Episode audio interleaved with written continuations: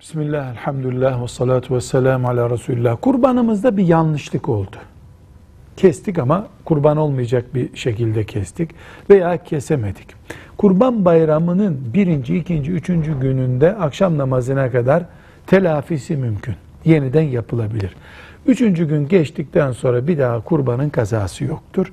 Eğer kurbanımız olmayacak bir hata ortaya çıktıysa kurbanın bedeli kadar parayı fakire sadaka verebiliriz ama kurbanın kazası yok. Velhamdülillahi Rabbil Alemin.